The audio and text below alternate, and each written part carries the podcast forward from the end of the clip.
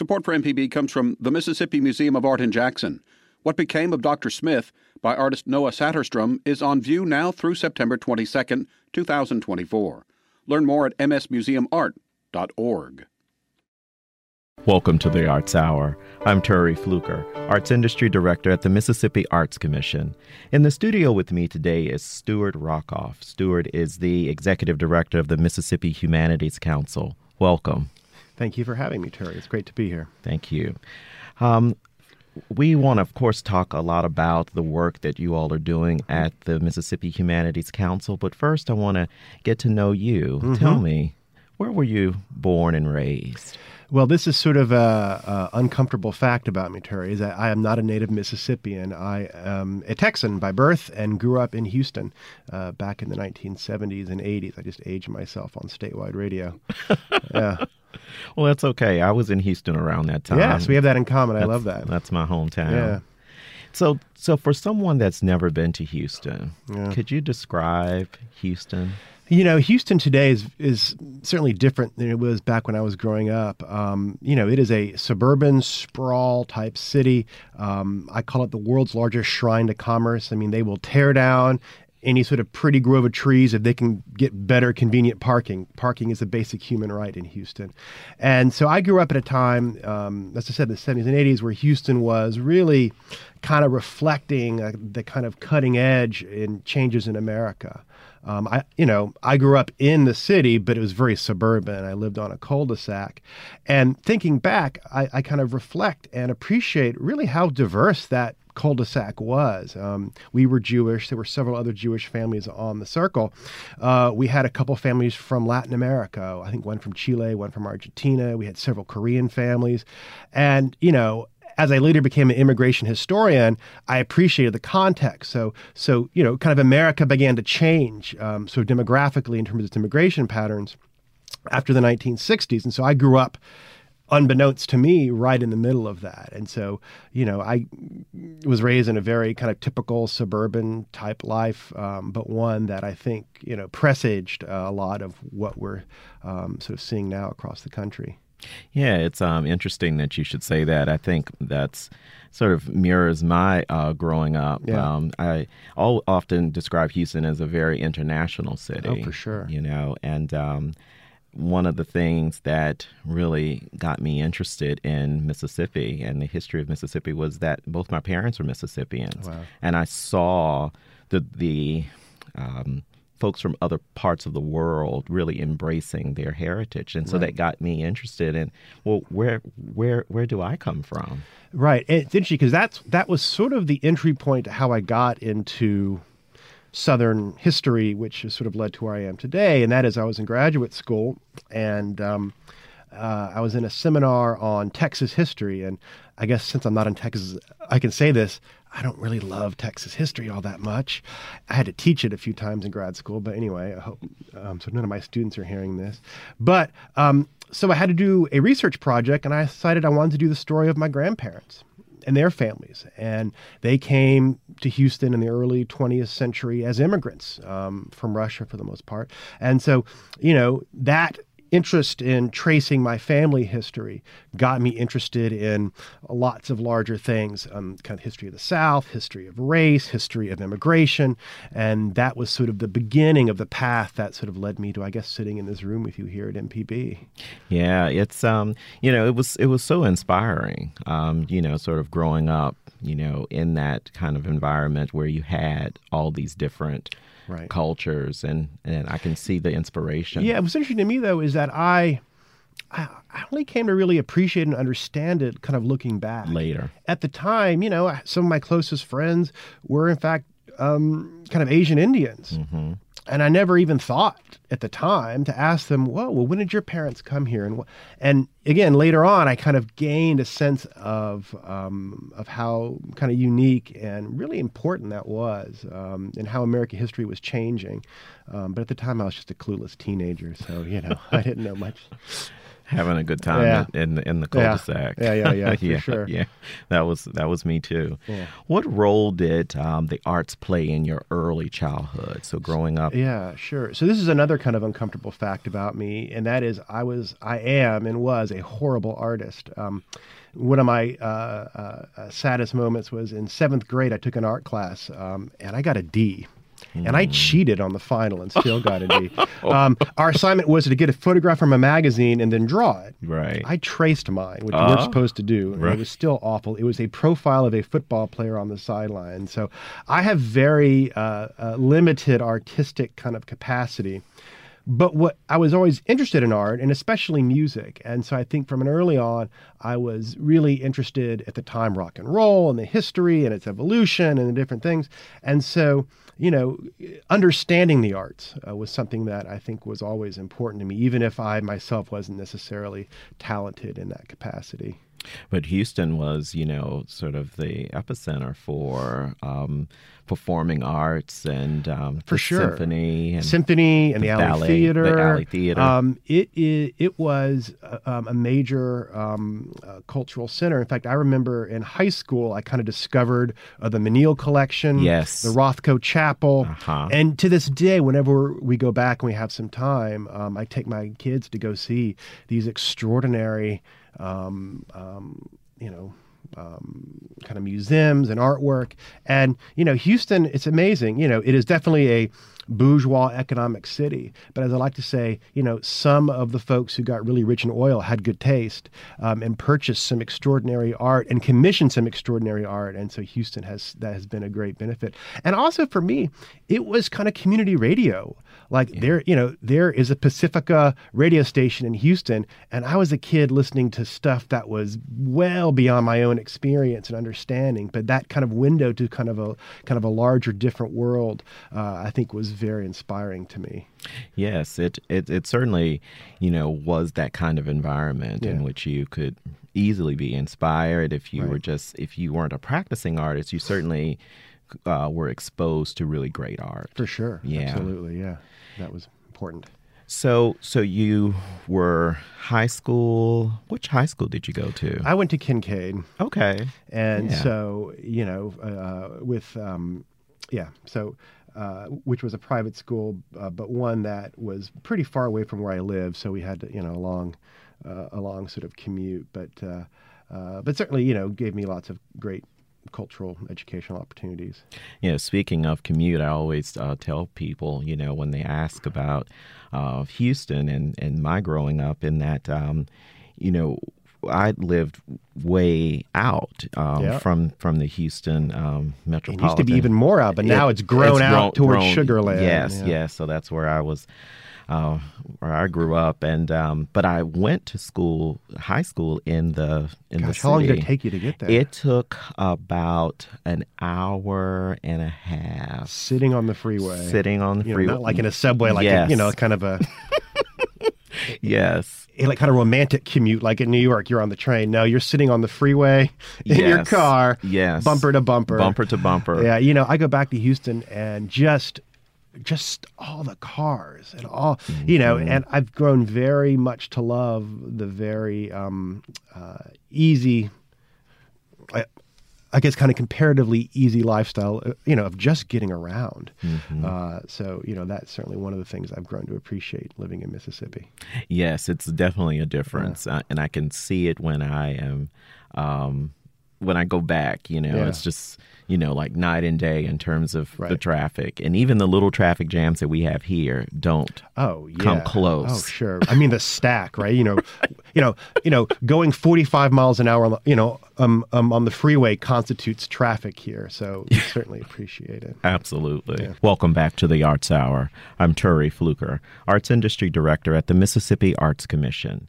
In the studio with me today is Stuart Rockoff, and Stuart is the Executive Director of the Mississippi Humanities Council.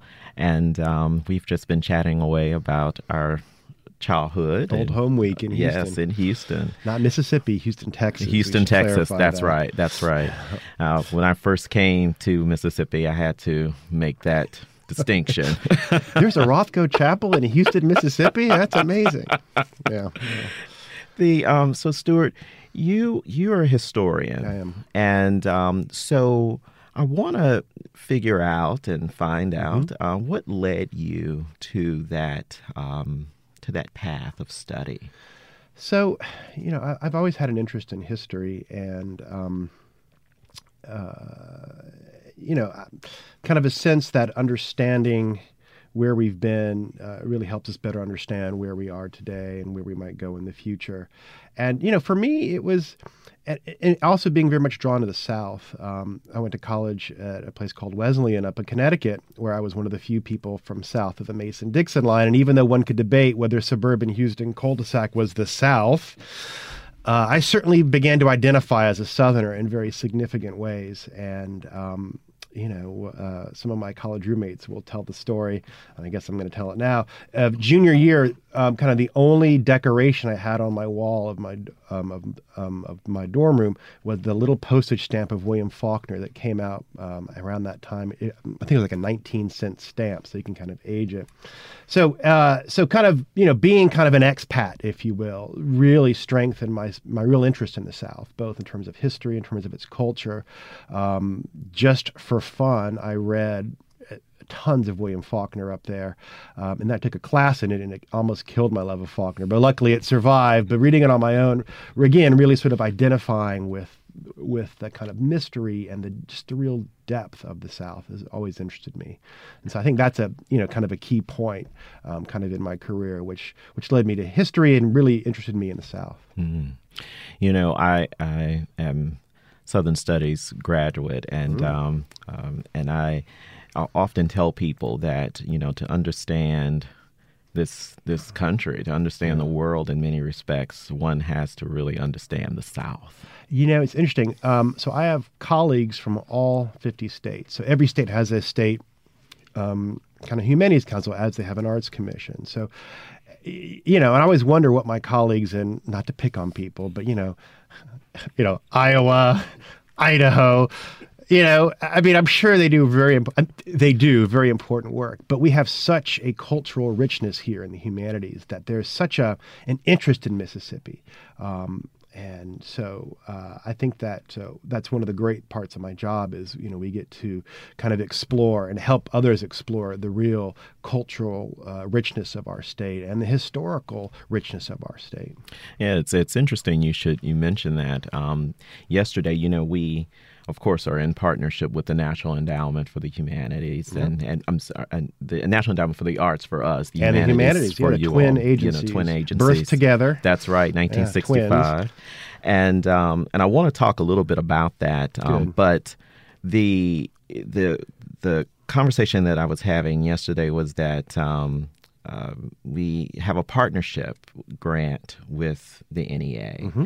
and um, and so we review. Um, we were able to to listen to our review of our partnership grant. Mm-hmm. So we were on the call, and um, and the panelists were reviewing our application. So in reviewing the application, they talked a lot about the story of the story narrative that we have within that application, and and you and, and so as listening to other states, we no one ever said that. So then no one ever said that this this narrative, you know, was written in a way that tells a great story. So it was it it was Mississippi No. that brought that out, right? Absolutely, and, Mhm. and you know, and that thing of of kind of telling our stories Yeah. is something that is very key and central to what we do at the Humanities Council, and and you know, the stories here are contested, they're conflicted, they are controversial, um, uh, and so you know, we have always kind of located ourselves in that area of helping to empower and enable the full diversity of our state to kind of tell their stories and to kind of account you know, kind of try to come to, to a greater understanding of them because those stories are not always pleasant and are not always, um, you know, uh, uh, something that we can be proud of, but it's something that we need to face and something we need to understand. Absolutely.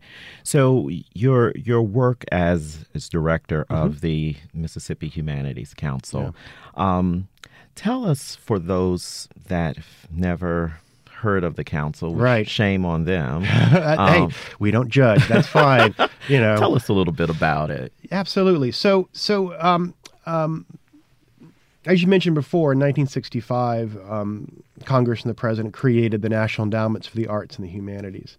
And in the early 1970s, there was a sense that this very small amount of federal funding was not being widely distributed enough. And so the idea was to create, and I think model on what happened with the arts um, where there were arts councils created in every 50 state, they created humanities councils. So we were founded in 1972, um, essentially to help distribute federal funding in the humanities into more grassroots projects across Mississippi. And so, you know, one of the differences between us and the Arts Commission is we actually not a state organization. So we're a little bit smaller, uh, a little bit lower profile. You know, we don't get the front page of the newspaper, which sometimes is good.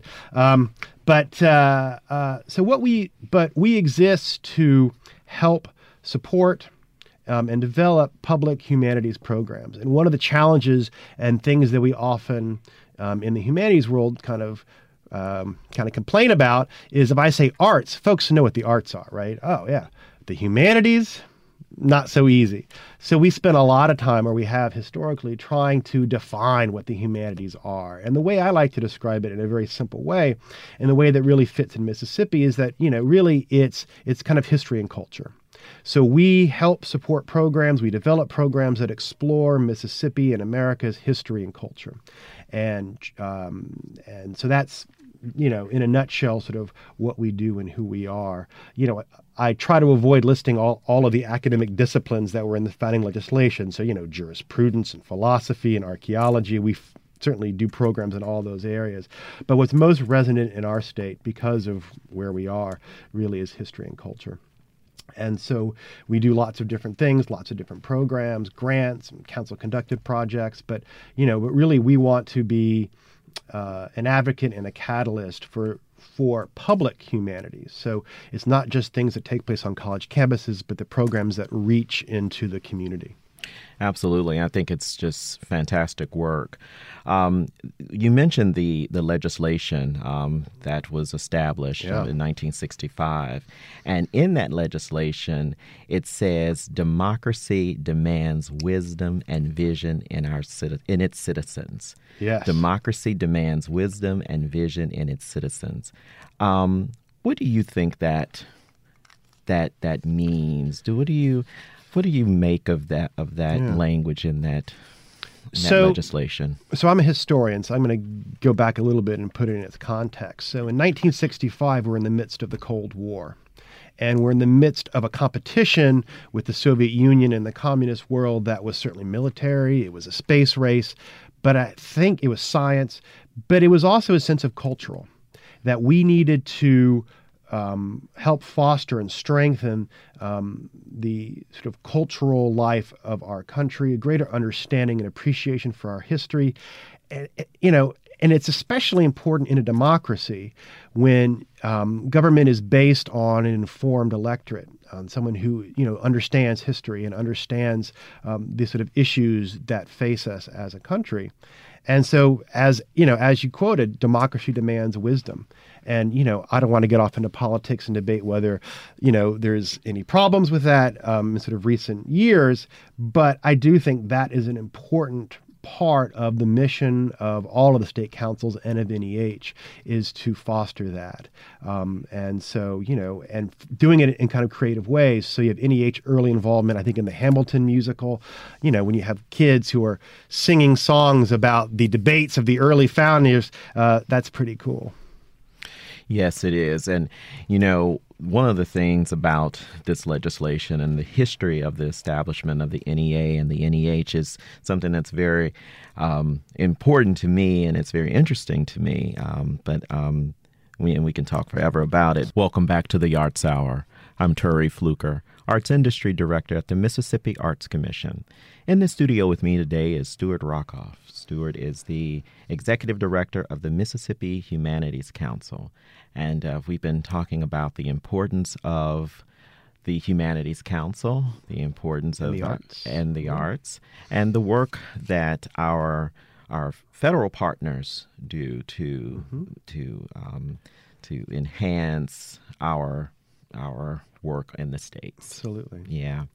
Um, so as I said, you know, we could talk about um, or at least I could talk, go on and on about the history of of this, of this is um, the the both of these endowments. Um, but I want to talk a little bit more about the NEH's impact in the state, in yeah. Mississippi. Sure. And, you know, this is something that we, I mean, I've been in this position about four years, and, you know, it was some, I know that for 20 years we didn't really have to make the existential case of why we should exist. Um, one thing people should understand is both endowments are teeny, teeny, tiny parts of the federal budget. Each endowment gets about $150 million, which sounds like a lot of money, but in the world of the federal budget, it is literally a rounding error. I think it's about 38 one thousandths of 1%. And so there's no way to balance the budget by cutting out the arts um, and the humanities endowments. But so, um, uh, so the point is that um, these national federal agencies have a important impact on a place like Mississippi. I mean, we are a small, poor state. Um, you know, we don't have the, many of the large corporate funders and foundation funders that exist in other states. And so, for us, you know, understanding that you know, a little bit of this money can go kind of a long way. And, you know, one of the things that we've tried to do in the last few years is to be more uh, you know, to to sort of work hard at letting people know the impact of the National Endowment for the Humanities. So, for example, um, you know, an NEH grant helped to establish the Eudora Welty Museum here in Jackson. Um, an NEH grant, along with the NEA grant, was crucial in the development of the Blues Trail markers, which are all over the state and have had a huge impact on tourism and cultural life. Um, you know, if you've gone to the Department of Archives and History here in Jackson and pulled out an old microfilm, um, you know, old reel of microfilm of a newspaper, that was probably digit or turned into microfilm by a grant from the NEH. In fact, now they've gotten, I think, two or three grants now to, in fact, digitize a lot of those old newspapers. So even things like that. Um, after Hurricane Katrina, um, the NEA um, and the NEH gave emergency grants to museums and archives along the Gulf Coast that had suffered significant damage to help, you know, save some of those collections. And so, you know, it, it, it's it's really had um, for a very small amount of money has had a very kind of visible impact and continues to do really amazing things. Uh, last month we had the new acting chairman of the National Endowment for the Humanities, Jon Peede, who's from Mississippi, That's right. and I took him out to Utica, Mississippi, where uh, Hinds Community College Utica campus got a really neat NEH grant last year to do work on research and getting the word out about the founder of the Utica Normal Institute, a man named William Holtzclaw, who um, who actually established that that institution in the early 20th century to educate African Americans, and he was kind of a protege uh, um, of um, of course, Booker T. Washington from Alabama um, um, and Tuskegee, but Holtzclaw uh, was, um, um, you know, a really important figure in Mississippi, one who's perhaps been a little bit overlooked. And we heard an amazing presentation from um, a student there who was um, kind of middle-aged woman who had lost her job and had to go back to school to kind of get a degree. And she said that when she first came to campus, she thought it was just like a, you know, campus. But when she learned about the history of the Utica Normal Institute and how Holtzclaw built this, it it inspired her. And so in that story, we saw the impact of, uh, of the humanities, of understanding the history of this institution, um, helping to inspire their students and to hopefully guide them um, um, um into a better future. So again, that was a I think a hundred thousand dollar grant, which in the vast scheme of the federal budget is teeny tiny, but one that really meant a lot to the people at Utica. Absolutely, and and I was just thinking the the impact right of those mm-hmm. dollars, um, and um, and how all, although very small, you know, right. but just so right. amazingly right. impactful. You know, yeah. and they're all matched. I mean, mm, certainly, sure. you know, uh, um, um, all the grants we give have to be matched, and we measure, you know, um, how many dollars that that investment draws. Usually, at, I think the statistic nationally is like five to one. So mm-hmm. for every one federal dollar, additional five dollars, you know, you know, sort of come to the table. So so again, you know, it's uh, you know, it's a smart investment, I would think. Absolutely, it is. So you you mentioned the work of the NEH and um, and of course, you know, you all do your work on the local state Mm-hmm. level. So, how important um, is the work? So, you all do that work. You give grants, of Mm-hmm. course, but beyond grants, what what what are some of your services? Sure. So we so certainly, you know, we see ourselves really as a catalyst and a partner. You know, we're a small organization. We have five full time, one part time employee. Um, our budget is usually less than a million dollars a year. Uh, but we exist to help organizations do what they want to do. So, you know, for example, just recently we um, sort of gave a grant to a group up in Greenville, Mississippi, that wanted to create a literary festival. And, you know, and I can say that that's, you know, we were invented to help folks like that right? And so we were very excited to give them our largest grant, um, which is not huge, but you know, it's seventy five hundred dollars is the maximum what we give to help, you know, be a catalyst to help further those sorts of cultural programs. But beyond grants, you know, we do a lot of work of what we call council conducted programs. And, you know, earlier we we're talking about kind of democracy demanding wisdom. One of the areas that we've been really interested in is promoting greater dialogue. And, you know, one of the um, key aspects of the humanities, you know, is civil discourse, is being able to discuss difficult issues. And so last year we launched a program called Ideas on Tap that was designed to model a civil discourse about issues that can be often quite combative. So we have tackled our state flag, we've tackled monuments, we have tackled education and healthcare. Um, and you know what we're trying to do is that you know we don't we are nonpartisan, we are non-political, we have relations um, and kind of connections to people on a wide array, you know. Um, um, um, of the political spectrum, we can be the convener and we can model that we can have these discussions in a civil way. And I think that is, especially in this day and age, if I can editorialize, is very important for the health of our democracy. And so that's one that we've, you know, sort of quite proud of. And, you know, we do lots of different things. Um, we are getting ready, um, hopefully by the time this airs, maybe around that time, but we are going to help launch the online encyclopedia of Mississippi history and culture. Um, this gigantic book was published last year by our friends at University Press, working with the Center for the Study of Southern Culture. Uh, we have been quietly, secretly building the website, and we're going to unveil it later this year so that um, people all around the state, all around the country, all around the world will have access to um, the history um, of our state. Um, um, and uh, all of its great writers, and so we're very excited about that. And um, that's just a few of the sort of things that we, uh, you know, have been working on. Some amazing projects. Uh, yeah, no, I'm say. very, very excited about them. Absolutely.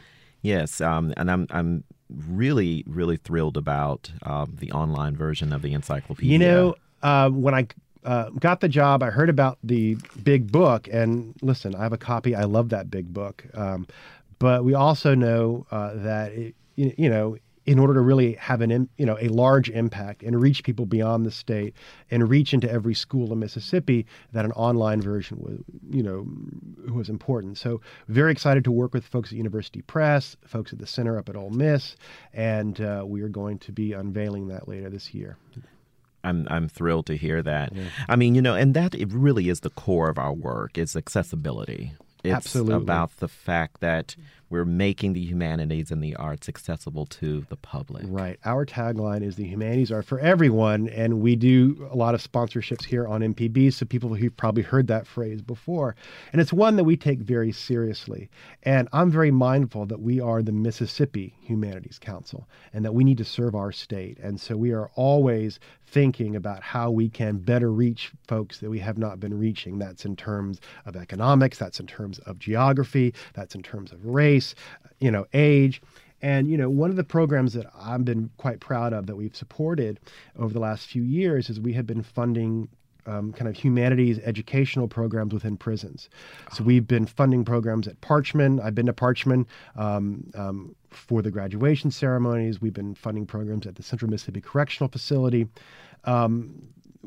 An amazing group of professors from from Ole Miss, from Millsaps, Mississippi College, Jackson State have been involved in teaching um, um, this the inmates at these um, um, sort of institutions history, creative writing, and uh, to me, to us, you know, that's a program that sort of reflects the fact that we are, you know, we're for everyone.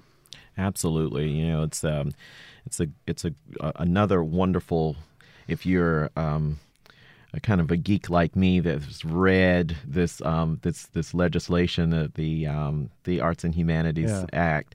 Um, I think it's another really and I'm misquoting it, I think, but essentially it's saying that the you know the arts and humanities belong to the people. After all, is the people that create them. Right, and that's something that we fight against is this perception that we are elitist. Right. And uh, while certainly we fund some things that you know can be pretty academic uh, and you know not so broadly um, you know kind of appealing but you know we do require that all of the things we fund have a public face you know mm-hmm. we don't want to fund things of scholars talking to scholars we want to fund scholars talking to the general public mm-hmm. so you know we are often working with universities giving them ideas on well you know well, maybe you don't have that program on campus where if you don't know that campus, you don't know where to go, where do you park. It can be mm-hmm. kind of intimidating. Do it, you know, instead at the public library. Or, you know, so one great example I remember from a few years ago, we funded an oral history project up in Starkville about the kind of civil rights movement in Starkville. And instead of doing it on the campus, which I love Mississippi State, but it can be a difficult campus to figure out where you're going if you're not familiar with it, they had the program um, at a local hotel, you know, you know, in kind of a kind of a ballroom, and they drew a huge crowd of people from the community. And so to me, it was a wonderful example that, you know, that there is tremendous interest in these sort of programs. And if we can make them accessible, you know, if they're free and open to the public, you know, if they're in a place where folks know where to get there, um, then then you can uh, have that kind of impact. Absolutely. I think that that's that's that's key. You know, as to you making sure that um, what what we're offering um, at the Arts Commission and and what you're offering at the Humanities Council. Right. You know, is accessible to people that right. um, would want to be able to see them. So we can't make it difficult. Yeah, you know, it's interesting. You know, one debate we have within the humanities world, eh, you know, our rules are if we fund your program, it needs to be free. And other councils have kind of moved away from that. And there's some arguments to be made that, you know, if people have to buy a ticket, they're more invested, you know, you know, they're sort of more likely to come. But, you know, we have stuck to that because, again, we don't want, you know, some kind of economics to be a barrier for anybody. And our sense is that their federal tax dollars have paid for this, so therefore they shouldn't be charged again. Absolutely. Um, Absolutely.